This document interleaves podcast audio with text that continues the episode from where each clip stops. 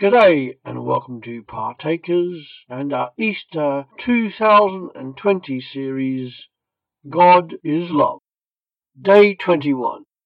Jesus' final preparations and service. The disciples needed a room within Jerusalem itself, and they also required food. A lamb, bread, bitter herbs, and wine. The Passover meal contains historical and theological symbolism regarding the death of Jesus Christ. That is why this meal is the model for the central act of Christian worship, which is Holy Communion. Here is an outline of a Passover meal at the time of Jesus, starting with opening prayer, then a first cup of wine and a dish of herbs and sauce. Then the story of the Passover is recited, and Psalm 113 sung. Then a second cup of wine, followed by a prayer of grace, then a main course of roast lamb with unleavened bread and bitter herbs, followed by a further prayer and a third cup of wine. And then Psalms 114 to 118 were sung, and that is followed up by a fourth cup of wine.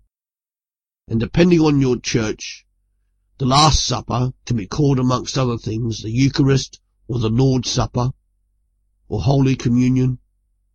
Christian disciples are commanded to participate, as Jesus said in Luke chapter 22 verse 19.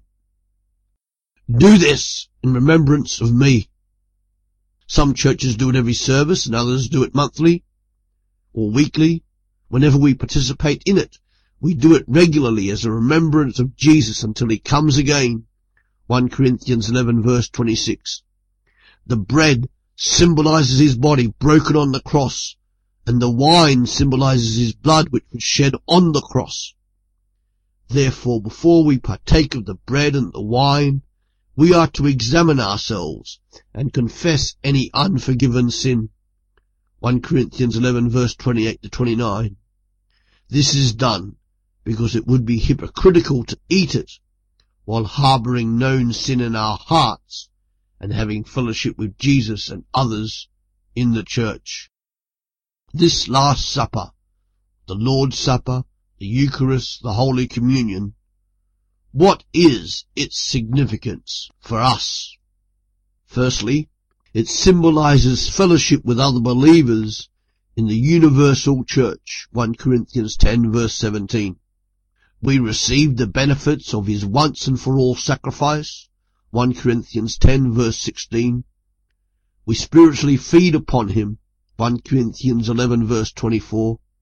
It symbolizes the death of Christ for our sin, Luke 22 verse 19. It symbolizes our acceptance of his death for us and our dependence upon him for life, spiritual life. And finally, when a person remembers that makes it their own personal story. If something is only recalled as an historical event, then that is somebody else's story being recalled. That is why Holy Communion is personal. It's our story. It's your story. It's my story. All these symbolize the new covenant made between God and Jesus' disciples. A covenant guaranteeing salvation. The new covenant is a new meal in order to remind his followers in every age and of all time about the work of Jesus on the cross. The new covenant, Luke 22 verse 20, Jesus claimed that his death was spoken about by the prophets Jeremiah and Ezekiel. It was a new covenant in which God's people will be able to know him intimately, for their sins will be forgiven. Whenever a covenant was made between God and man in the Old Testament, blood was always shed as a seal of the promise. Jesus' blood is the seal on this new covenant, which is why we remember it. So Jesus' plans, Jesus' preparations, and now Jesus serves. Jesus washes the disciples' feet. As part of the custom of the day, a servant or slave usually undertook foot washing of all guests. And since none of the disciples had done this, Jesus himself undertakes the task in John 13. Peter, as recalcitrant, stubborn, and resistant as always, loudly objects. Peter learns that only those cleansed by Jesus and trusting in him fully can be a part of the new kingdom of God. And as we look back at this episode, knowing what we do now of the cross, we learn how this simple act of washing feet is also symbolic of Jesus' sacrificial death on the cross. Thanks for joining us on Partakers.